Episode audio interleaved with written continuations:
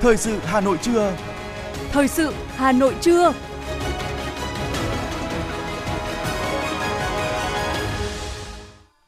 Thanh Hiền và Quang Huy xin được đồng hành cùng quý thính giả trong 30 phút của chương trình Thời sự trưa nay, thứ ba ngày mùng 3 tháng 1 năm 2023. Những nội dung chính sẽ được đề cập đến trong chương trình. Tổng Bí thư Nguyễn Phú Trọng dự hội nghị triển khai kế hoạch phát triển kinh tế xã hội năm 2023. Phó Bí thư Thường trực Thành ủy Nguyễn Thị Tuyến trao quyết định cán bộ tại Ban tổ chức Thành ủy. Việt Nam xếp thứ 30 trong nhóm quốc gia hùng mạnh nhất thế giới. Lượng khách đến Hà Nội trong dịp Tết Dương lịch năm 2023 tăng mạnh. Trong phần tin thế giới có những sự kiện đáng chú ý. GDP bình quân đầu người Campuchia dự kiến đạt gần 2.000 đô la Mỹ trong năm 2023. Qatar yêu cầu xét nghiệm du khách đến từ Trung Quốc. Sau đây là nội dung chi tiết sẽ có trong chương trình. Thưa quý vị và các bạn, Hội nghị trực tuyến chính phủ với 63 tỉnh thành phố trực thuộc Trung ương đã khai mạc sáng nay nhằm tổng kết công tác năm 2022 và triển khai kết luận của Trung ương, nghị quyết của Quốc hội khóa 15 về kế hoạch phát triển kinh tế xã hội năm 2023. Dự hội nghị tại điểm cầu trụ sở chính phủ có Tổng Bí thư Nguyễn Phú Trọng, Chủ tịch nước Nguyễn Xuân Phúc, Thủ tướng Chính phủ Phạm Minh Chính, Chủ tịch Quốc hội Vương Đình Huệ, Thường trực Ban Bí thư Võ Văn thường các lãnh đạo Đảng, Nhà nước, Mặt trận Tổ quốc Việt Nam, các ủy viên Bộ Chính trị, Bí thư Trung ương Đảng, lãnh đạo các ban bộ ngành trung ương. Dự hội nghị tại đầu cầu 63 tỉnh thành phố trực thuộc trung ương có Bí thư Thành ủy, tỉnh ủy, Chủ tịch Ủy ban nhân dân các tỉnh thành phố.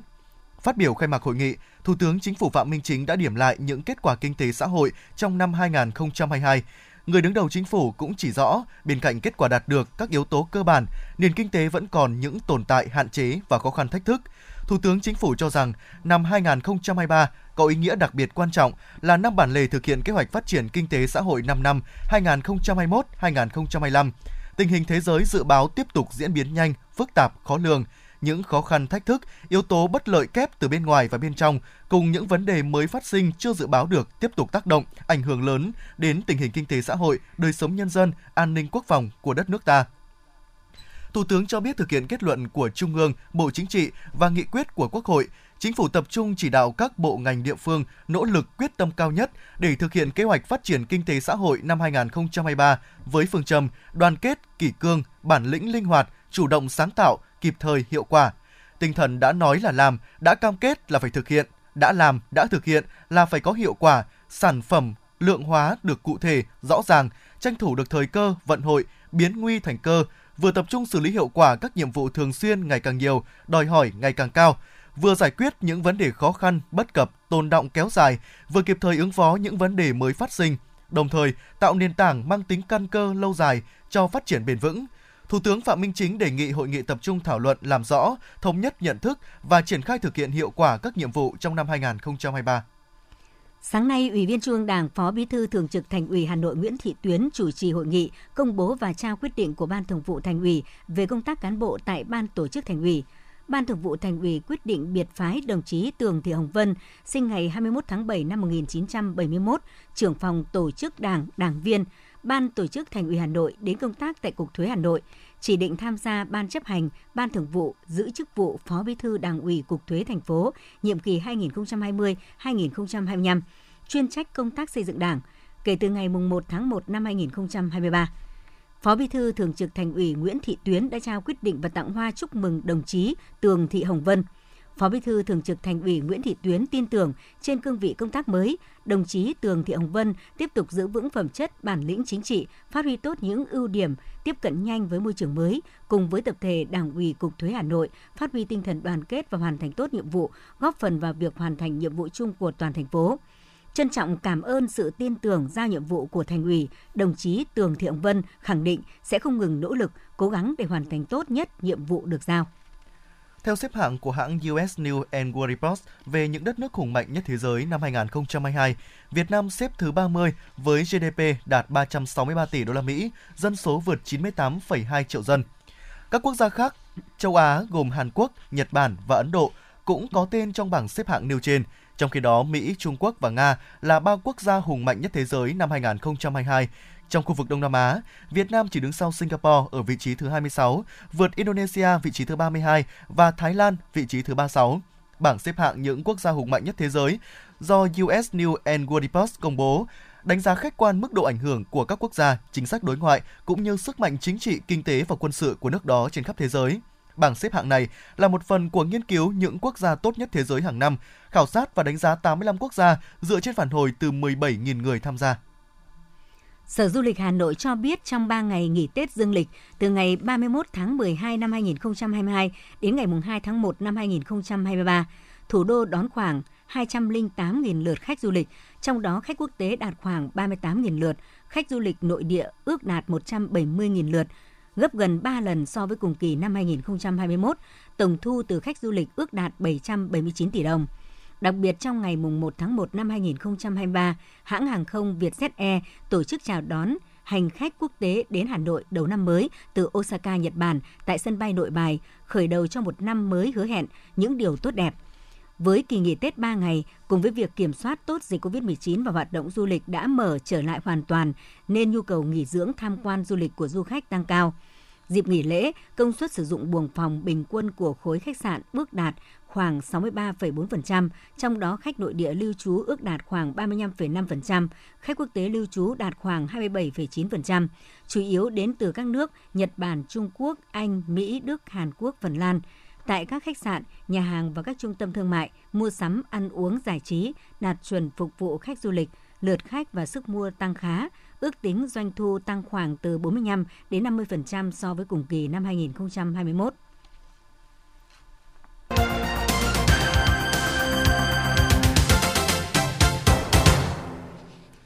Chương trình thời sự xin được tiếp nối với một số thông tin kinh tế. Thưa quý vị, Phó Thủ tướng Chính phủ Lê Minh Khái đã ký quyết định phê duyệt chiến lược phát triển bảo hiểm tiền gửi đến năm 2025, định hướng đến năm 2030. Mục tiêu tổng quát của chiến lược là bảo vệ quyền và lợi ích hợp pháp của người gửi tiền, góp phần tích cực duy trì sự ổn định của hệ thống các tổ chức tín dụng, chi nhánh ngân hàng nước ngoài, bảo đảm sự phát triển an toàn lành mạnh của hoạt động ngân hàng. Mục tiêu cụ thể của chiến lược là phấn đấu tỷ lệ người gửi tiền được bảo hiểm toàn bộ trên tổng số người gửi tiền được bảo hiểm đạt từ 92 đến 95%, bảo đảm phù hợp với thông lệ quốc tế, phấn đấu rút ngắn thời gian chi trả thực tế kể từ khi phát sinh nghĩa vụ trả tiền bảo hiểm đến năm 2025 là 30 ngày làm việc và đến năm 2030 là 15 ngày làm việc, nhằm giúp người gửi tiền được tiếp cận sớm với tiền gửi của mình khi tổ chức tham gia bảo hiểm tiền gửi được xử lý.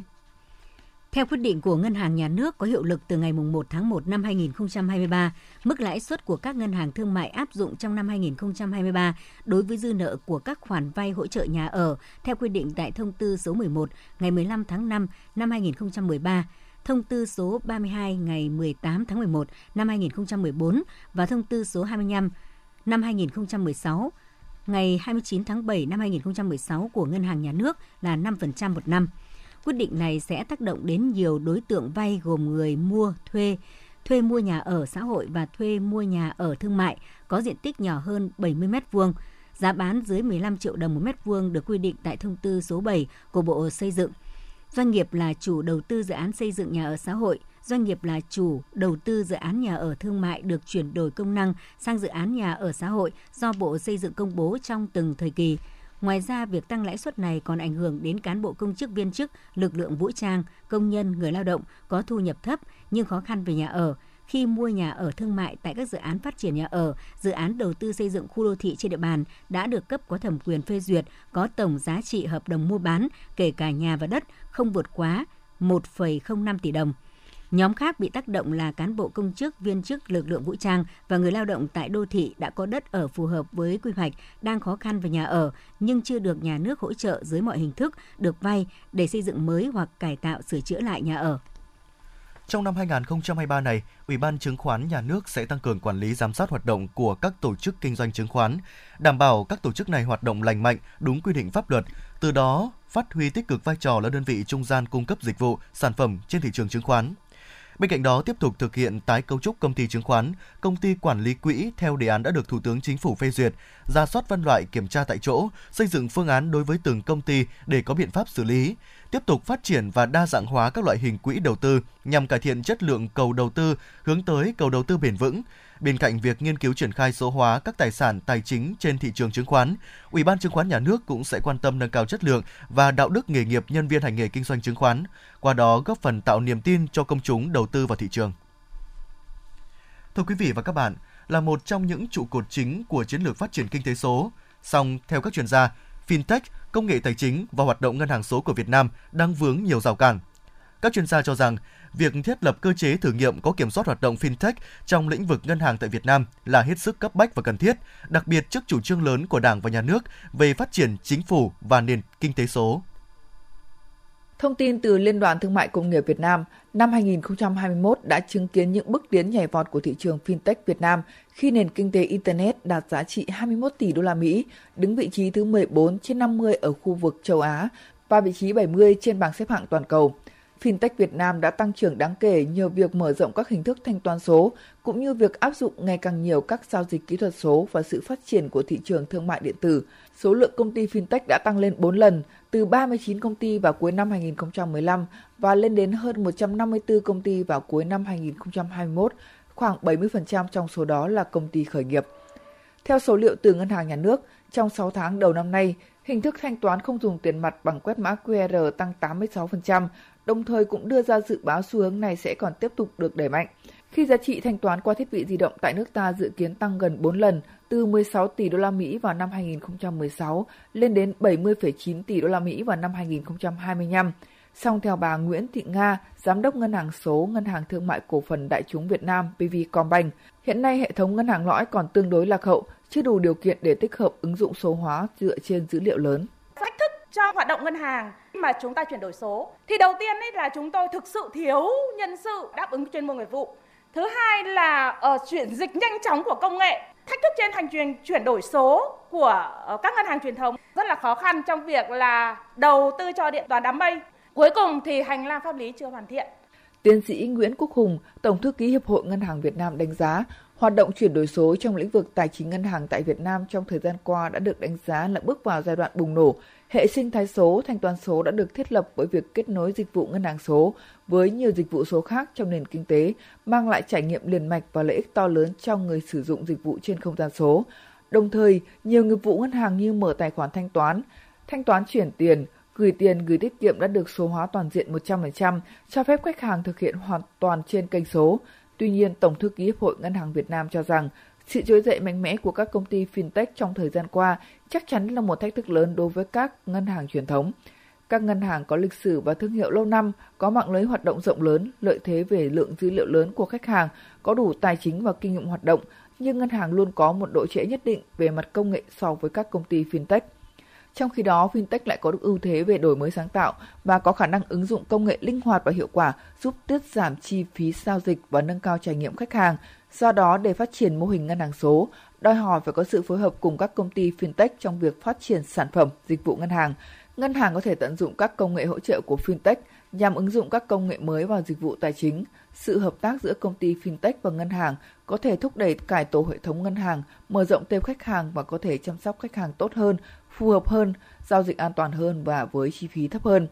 Bên cạnh đó, theo các chuyên gia kinh tế, hiện tốc độ phát triển công nghệ quá nhanh và thay đổi từng ngày, nhưng các quy định pháp lý lại chưa theo kịp để bảo vệ người tiêu dùng. Các giao dịch điện tử còn yếu và thiếu. Do đó, cần thúc đẩy hoàn thiện thể chế về công nghệ tài chính, tiếp tục sửa đổi bổ sung luật giao dịch điện tử, ban hành hệ thống tiêu chuẩn, quy chuẩn kỹ thuật về chất lượng dịch vụ số. Ông Nguyễn Quốc Hùng, Tổng thư ký Hiệp hội Ngân hàng Việt Nam cho rằng hành lang pháp lý đối với cả các việc chuyển đổi số, nói chung và đối với ngân hàng là đang rất thiếu và yếu. Đặc biệt là về fintech.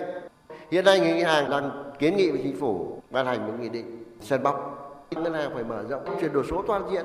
Chúng ta nói lên chính phủ số đến kinh tế số. Thế nhưng mà hiện nay đến ngành ngân hàng là bước đi đầu, mới chỉ là chuyển đổi số 50% mà muốn tiếp tục 5% nữa, các bộ ngành đặc biệt, bộ truyền thông, bộ ngành liên quan tạo ra một hành lang pháp lý đầy đủ được biết, để tạo hành lang pháp lý cho các công ty fintech hoạt động trong lĩnh vực ngân hàng, Ngân hàng Nhà nước Việt Nam đã trình chính phủ để ban hành nghị định về cơ chế thử nghiệm có kiểm soát hoạt động fintech trong lĩnh vực ngân hàng. Trong đó sẽ quy định về việc cấp tín dụng trên nền tảng công nghệ, cho vay ngang hàng, chia sẻ dữ liệu lập trình, ứng dụng mở.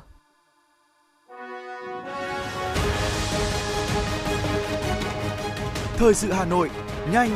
chính xác, tương tác cao. Thời sự Hà Nội, nhanh, chính xác, tương tác cao.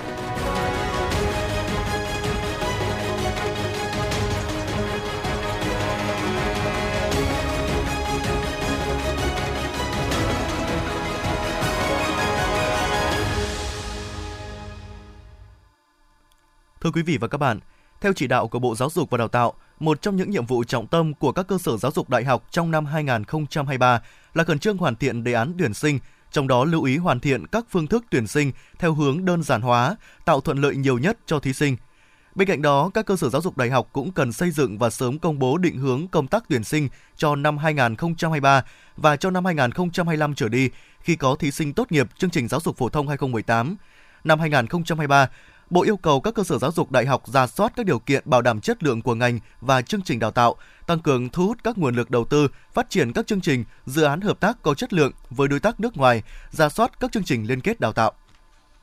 Thông tin từ Trung tâm Kiểm soát Bệnh tật Hà Nội trong tuần qua, từ ngày 23 đến ngày 30 tháng 12, thành phố ghi nhận 366 ca mắc sốt xuất huyết, giảm 14,3% so với tuần trước đó và không có ca tử vong. Bệnh nhân ghi nhận tại 25 trên 30 quận, huyện, thị xã, trong đó có một số đơn vị có số mắc cao như Hà Đông, Ba Đình, Nam Từ Liêm, Phú Xuyên. Như vậy, trong năm 2022, Hà Nội ghi nhận 19.581 ca mắc sốt xuất huyết, trong đó có 25 ca tử vong. So với năm 2021, số ca mắc trong năm 2022 tăng gấp 5,8 lần và tăng 25 ca tử vong. Bệnh nhân phân bố tại 30 trên 30 quận huyện thị xã, 567 trên 579 xã phường thị trấn. Tuyếp virus dengue lưu hành đã xác định được là DENV1 và DENV2, DENV4. Số ca mắc mới sốt xuất huyết những tuần cuối cùng của năm 2022 giảm do thời tiết lạnh không thuận lợi cho mũi truyền bệnh phát triển. Tuy nhiên, các chuyên gia vẫn tiếp tục khuyến cáo người dân không chủ quan với dịch. Theo thống kê, tình hình dịch bệnh sốt xuất huyết cho thấy tích lũy trong năm 2022, cả nước ghi nhận hơn 360.000 trường hợp mắc sốt xuất huyết, 133 ca tử vong. Trong tuần 51 của năm 2022, số ca mắc sốt xuất huyết trên cả nước là hơn 6.200 trường hợp, giảm mạnh so với các tuần trước đó và không ghi nhận trường hợp tử vong. Mặc dù số ca mắc sốt xuất huyết thời gian gần đây giảm, tuy nhiên, các chuyên gia vẫn khuyến cáo người dân cần tiếp tục nâng cao ý thức của bản thân với cộng đồng, chấp hành nghiêm các biện pháp phòng chống dịch sốt xuất huyết. Các bác sĩ cũng đưa ra khuyến cáo, vì sốt xuất huyết có biểu hiện giống như sốt do các virus khác nên nhiều người chủ quan không đi khám hoặc tự điều trị tại nhà. Trong đêm và sáng nay, lực lượng chức năng vẫn đang gấp rút hoàn thành việc đặt ống thép bọc ngoài trụ bê tông để tiến hành rút trụ, đưa bé trai ra ngoài. Ghi nhận tại hiện trường lúc 8 giờ sáng cùng ngày, vách thép lồng đã được đóng xuống, hoàn thành công đoạn chùm bọc trụ bê tông. Sau khi việc bọc trụ bê tông hoàn thành, lực lượng chức năng sẽ tiếp tục xử lý phần cát, bùn đất bên trong giữa hai ống để sẵn sàng tiến hành rút trụ bê tông có bé trai ở trong lên mặt đất. Lực lượng chuyên môn vẫn đang khẩn trương dùng máy khoan để thực hiện việc mềm đất đá, khu vực xung quanh trụ bê tông và để giảm ma sát quanh trụ. Dự kiến sau khi trụ bê tông được đưa lên khỏi mặt đất, lực lượng chức năng sẽ tiến hành nội soi để dò tìm vị trí của em bé rồi cắt trụ, đưa bé trai ra ngoài.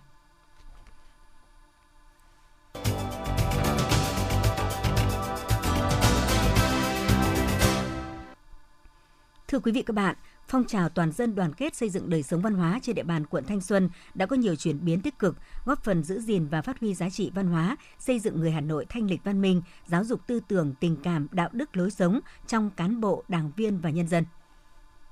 Nhiều năm vừa qua, phong trào toàn dân đoàn kết xây dựng đời sống văn hóa ở phường Hà Đình, quận Thanh Xuân đã đem lại hiệu quả thiết thực, được đông đảo nhân dân nhiệt tình hưởng ứng. Các gia đình trên địa bàn phường thực hiện tốt các nội dung tiêu chí văn hóa, trong đó duy trì và phát huy mô hình tổ dân phố 50. Ý thức giữ gìn vệ sinh chung đã được nâng lên. Thông qua xây dựng đời sống văn hóa đã tạo động lực thúc đẩy việc thực hiện các mục tiêu phát triển kinh tế xã hội, đảm bảo quốc phòng an ninh của địa phương. Bà Trần Thu Hương, Bí thư Đảng ủy phường Hà Đình, quận Thanh Xuân chia sẻ. Thì Đảng ủy phường đã có một cái nghị quyết lãnh đạo chuyên đề Thế chính vì vậy thì xác định cái việc đó là một cái việc mà phải thường xuyên liên tục trong công tác lãnh đạo chỉ đạo. Phường Hạ Đình thì thế và trong uh, bà con nhân dân ở trên địa bàn phường chấp hành thì sẽ cũng có cái, những cái buổi gia quân để kiểm tra xử lý. Thế thì với cái việc mà uh, lãnh đạo chỉ đạo của đảng ủy thường xuyên như vậy và uh, cái việc tổ chức thực hiện của uh, ủy ban cũng đơn vị có liên quan thì bộ mặt của phường Hạ Đình cũng có rất nhiều cái chuyển biến tích cực và cũng cảm thấy rằng là cái việc mà mình tập trung lãnh đạo chỉ đạo ờ, và tổ chức triển khai thực hiện như vậy nó cũng đã là đúng hướng cũng đáp ứng được cái nhu cầu mong muốn của người dân nhưng đồng thời là cũng vẫn duy trì được cái thị sáng xanh sạch đẹp trên địa bàn của phường. Cùng với Hạ Đình, 11 trên 11 phường trên địa bàn quận Thanh Xuân đã tích cực triển khai phong trào toàn dân đoàn kết xây dựng đời sống văn hóa, tạo chuyển biến quan trọng cho việc xây dựng đời sống văn hóa cơ sở, được đông đảo tầng lớp nhân dân tham gia. Đến nay, việc giữ gìn và phát huy các giá trị văn hóa trên địa bàn được thực hiện hiệu quả, đồng bộ. Các ban ngành đoàn thể đã phối hợp với chính quyền tổ chức các phong trào văn hóa văn nghệ, thể thao, các tuyến đường được trang trí tranh bích họa và xây dựng nếp sống văn minh đô thị, thực hiện nếp sống văn hóa, văn minh, thanh lịch. Thông qua hệ thống chính trị ở khu dân cư, các buổi sinh hoạt, hội nghị tổ dân phố, khu dân cư lồng ghép thực hiện các nội dung phong trào toàn dân đoàn kết xây dựng đời sống văn hóa. Bên cạnh đó, các quỹ ước, hương ước thường xuyên được giả soát kiểm tra việc tổ chức thực hiện của từng tổ dân phố trên địa bàn quận. Các cơ quan chuyên môn từ quận tới phường chủ động hướng dẫn, kiểm tra, đôn đốc và điều chỉnh phù hợp với đạo đức của xã hội, thuần phong, mỹ tục tốt đẹp của người dân tại từng cộng đồng dân cư. Trong xây dựng đời sống văn hóa, nhiều đoàn thể, ban ngành, đơn vị đã có những hoạt động, chương trình, hành động cụ thể như hội thi giữ gìn đường phố xanh sạch đẹp, tạo không khí thi đua sôi nổi giữa các phường trong việc giữ gìn vệ sinh môi trường, tạo cảnh quan đường phố xanh sạch đẹp. Quy tắc ứng xử nơi công cộng, thực hiện tốt các cuộc vận động toàn dân đoàn kết xây dựng nông thôn mới, đô thị văn minh và xây dựng người Hà Nội thanh lịch văn minh. Bà Ngô Thu Hồng, trưởng phòng văn hóa thông tin quận Thanh Xuân cho biết. Đến thời điểm này thì được lan tỏa trong hệ thống chính trị quận và sự đồng thuận của nhân dân trên địa bàn 11 phường. Thế thì để thực hiện tốt những cái nội dung này thì à, là cần phải sự đồng thuận từ các cấp trong hệ thống chính trị quận và phường, sự vào cuộc của uh, hệ thống chính trị và cái sự đồng lòng của người dân thì mới thực hiện được tốt và qua cái bước đầu thì chúng tôi thấy rằng cái bộ mặt của các cái đô thị ở dưới khu dân cư tổ dân phố đã sáng xanh rành đẹp đã xóa được những chân rác những cái cái tuyến đường là có những cái bức tranh bức họa mà để gọi là trên tường để làm cho những cái điểm bộ mặt sáng xanh sạch đẹp hơn. Và cái ý thức của người dân được nâng lên. À, thông qua các cái phong trào phát động thi đua thì đó là cái tính lan tỏa của năm không đối với uh, cộng đồng dân cư trên địa bàn. Việc thực hiện quy ước trên địa bàn quận Thanh Xuân là một công cụ tự quản ở cộng đồng dân cư, phát huy việc thực hiện quy chế dân chủ ở cơ sở gắn với phong trào toàn dân đoàn kết xây dựng đời sống văn hóa ở địa phương, góp phần giải quyết hiệu quả những vấn đề dân sinh bức xúc, đảm bảo an ninh chính trị, trật tự an toàn xã hội trên địa bàn. Đặc biệt, tạo niềm tin cho người dân vào chủ trương của Đảng, chính sách, pháp luật của nhà nước, xây dựng quận Thanh Xuân phát triển toàn diện, bền vững, từng bước hiện đại.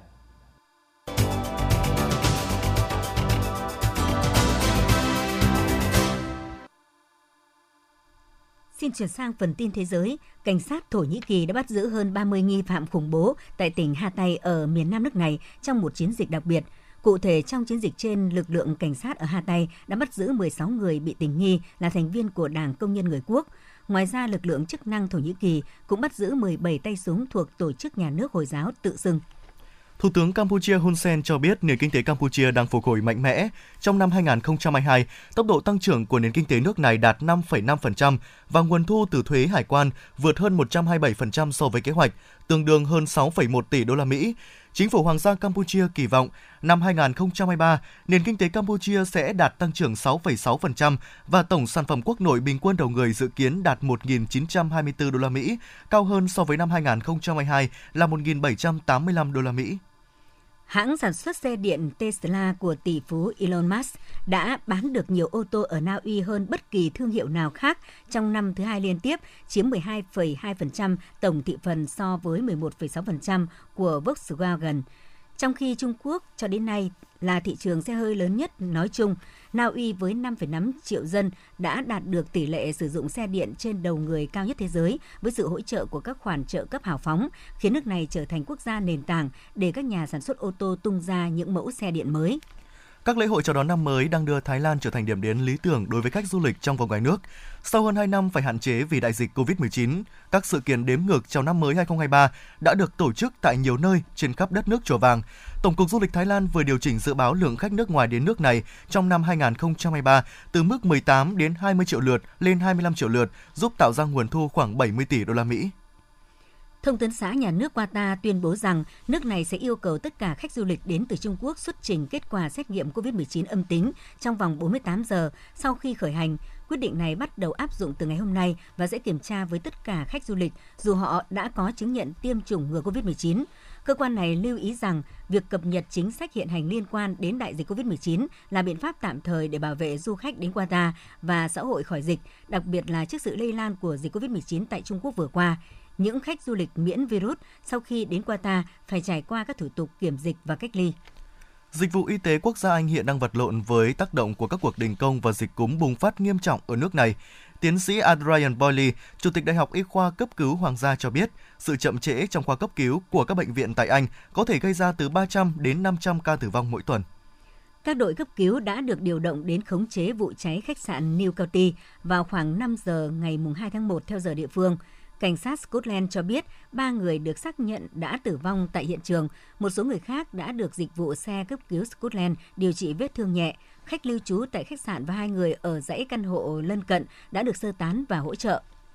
Trung Quốc mới đây đã ban hành hướng dẫn mới tăng cường giám sát hơn nữa các chương trình dạy thêm ngoài khuôn viên trường học. Hướng dẫn mới nêu rõ các điều khoản, nhiều chương trình dạy thêm không được bao gồm nội dung liên quan đến nhà trường, thời gian học không được trùng với thời gian học trên trường, hoạt động đào tạo trực tiếp phải được kết thúc trước 20 giờ 30 và các khóa học trực tuyến không được kéo dài quá 21 giờ.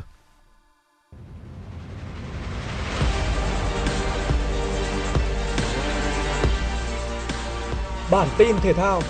Bản tin thể thao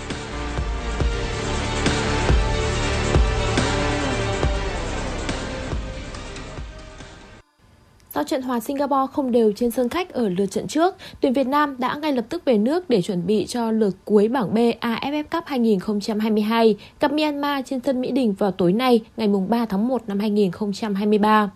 Dù Việt Nam đã chắc suất vào bán kết, còn Myanmar đã bị loại, nhưng với thầy trò huấn luyện viên Park Hang-seo, trận đấu vẫn còn ý nghĩa tranh ngôi đầu bảng với Singapore hoặc Malaysia. Hiện tại, tuyển Việt Nam đang tạm đứng đầu bảng B với 7 điểm sau 3 trận, hiệu số bàn thắng là dương 9. Singapore cũng có 7 điểm nhưng xếp sau do kém hiệu số bàn thắng là dương 3. Malaysia đứng thứ 3 với 6 điểm sau 3 trận, hiệu số dương 3. Với Myanmar và Lào, hai đội tuyển này đã chính thức rời đấu trường do chỉ có được một điểm.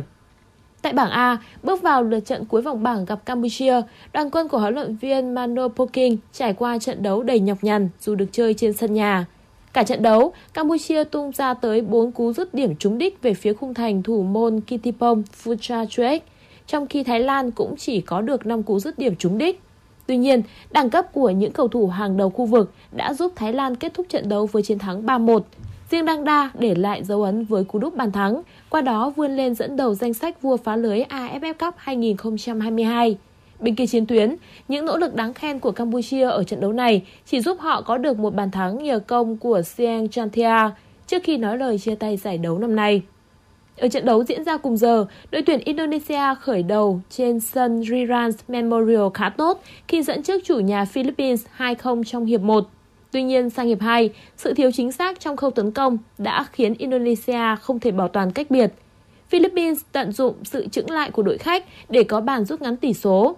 2-1 nghiêng về Indonesia cũng là tỷ số cuối cùng của trận đấu này. Với kết quả này, Thái Lan hiện dẫn đầu bảng A với 10 điểm sau 4 trận, bằng Indonesia nhưng hơn về chỉ số phụ. Đang trên đà trở lại mạnh mẽ, thế nhưng Liverpool bất ngờ nhận cú sốc khó tin trong chuyến làm khách đến sân của Brentford ở lượt đấu sớm nhất vòng 19 Ngoại hạng Anh. Đội khách sớm phải nhận gáo nước lạnh với pha đá phản lưới nhà phút 19 của trung vệ Ibrahima Konate. Chưa dừng lại ở đó, liên tiếp vào các phút 26 và 39, manh lưới của Liverpool bị xé toang với các pha ghi bàn của Joanne Wissa. Chỉ tiếc cả hai lần, VR đều khước từ bàn thắng. Dự báo thời tiết khu vực Hà Nội chiều và tối ngày 3 tháng 1 năm 2023, trung tâm thành phố Hà Nội không mưa, nhiệt độ từ 17 đến 20 độ C.